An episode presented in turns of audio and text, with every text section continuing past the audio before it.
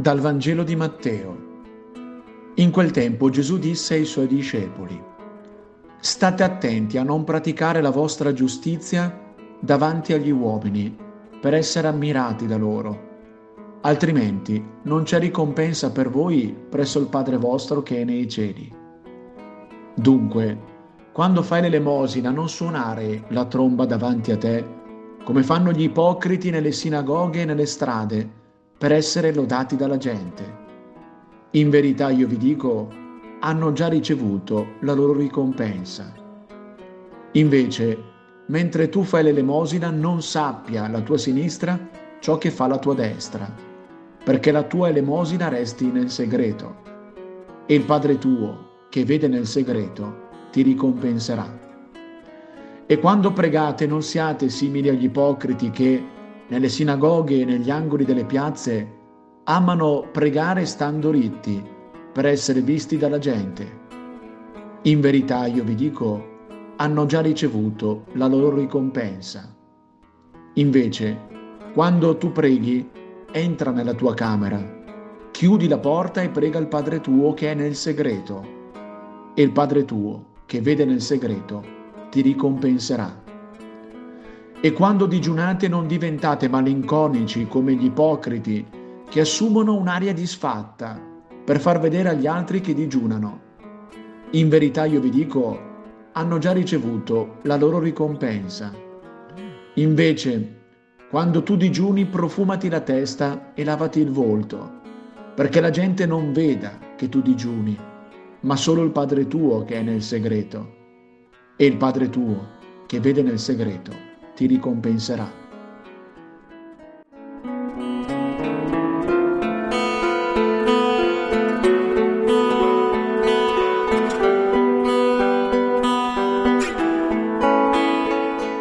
Oggi è l'inizio di un tempo particolare, segnato da un Vangelo che ho sempre pensato essere determinante per la mia vita, perché parla del fine, dello scopo per cui facciamo le cose il Signore mi conosce così bene nelle mie debolezze da mettermi in guardia. Non fare per essere ammirata, altrimenti non c'è ricompensa presso il Padre nei cieli. Gesù si preoccupa che le mie azioni siano caratterizzate dall'amore per il cielo e abbiano poco a che vedere con la soddisfazione momentanea, sterile, cercata in ambito terreno. Egli si compiace di farmi sapere che se ciò che faccio è volto a trarne godimento sulla terra, avrò sbagliato la mira.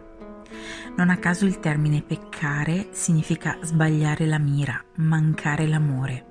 Se la mia mira è il cielo, è alla ricompensa del cielo che è bene puntare, perché sarà eterna, gioia eterna niente che si possa dissolvere nella limitatezza terrena del buon vento dell'uomo.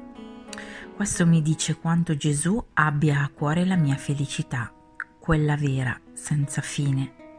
Mi dice che riporre fiducia nella lode che viene dagli uomini non mi è conveniente.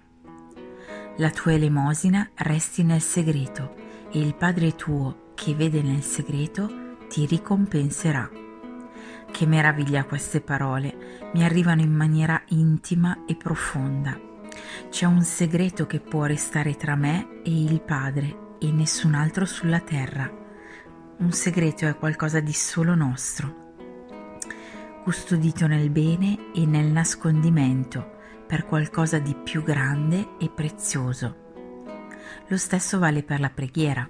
Entra nella tua camera, chiudi la porta e prega il Padre tuo che vede nel segreto e ti ricompenserà. Questi segreti e nascondimenti sono pienamente abitati dalla presenza di Dio, sono fonte di luce. E ancora, quando digiuni, profumati la testa e lavati il volto.